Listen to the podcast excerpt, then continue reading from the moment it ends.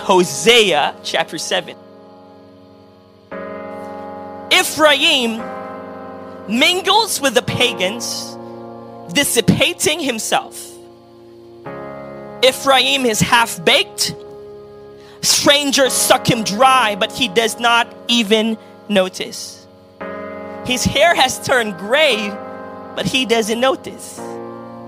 Bloated by arrogance, big as a house, Israel's public disgrace, Israel lumbers along oblivious to God, despite all the signs, ignoring God. Ephraim is half baked.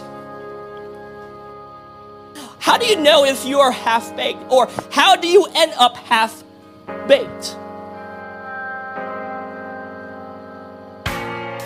One challenge that we have is not that we are present or absent in the church, we're not present or absent in the cell group, but the tendency and the warning and the things that we got to look out for is that probably we would be half hearted. It begins with a half hearted heart, then producing into half hearted worship, which leads to half hearted commitments. I mean, like you're, you're there, but you're not really there. Got people serving in ministry, still present, still active, seemed like active. You can find them in ministry or in cell groups, but then somewhere along the way, you are disconnected from the one that you're serving. So you're still in church, but you're disconnected. You're in your cell groups, but you're disconnected. If you and I were to do something great you cannot be in it half heartedly. If you want to do something amazing and something great, which I believe is in an innate desire, why is that? Because God created you for greatness.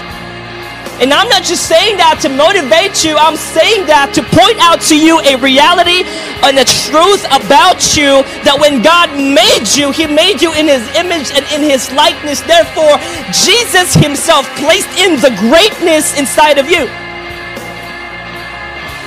One sign of a half baked Christian is you have unrecognized emptiness. When you think you're full, but you're empty. You don't even notice. You see, that's the problem with being half baked and half hearted. It feels as if you're a fine. Why? Because you still operate in the same level and the same things that you used to operate from. It's it's possible that you're still in church. You're still that's a dangerous place. That's why it's a dangerous place when you feel that you're okay, you think that you're fine, but the truth is you're serving from an empty cup. The problem is that as we experience more grace and breakthroughs, sometimes we fail to look back at how far God brought us from. God rescued you, picked you out from the pit. You're supposed to be dead by now.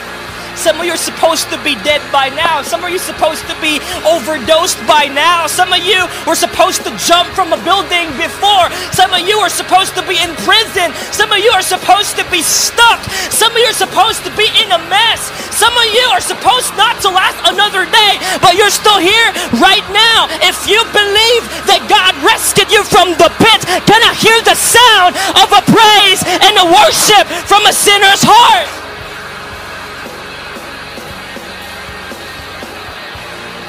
I'm not after blessing. I'm not after what I can get.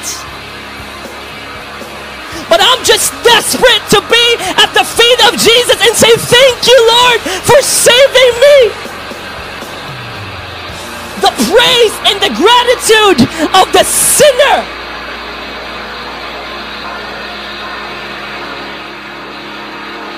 The remedy to your half baked Christianity is simple authentic worship from a sinner's heart. Authentic worship from a sinner's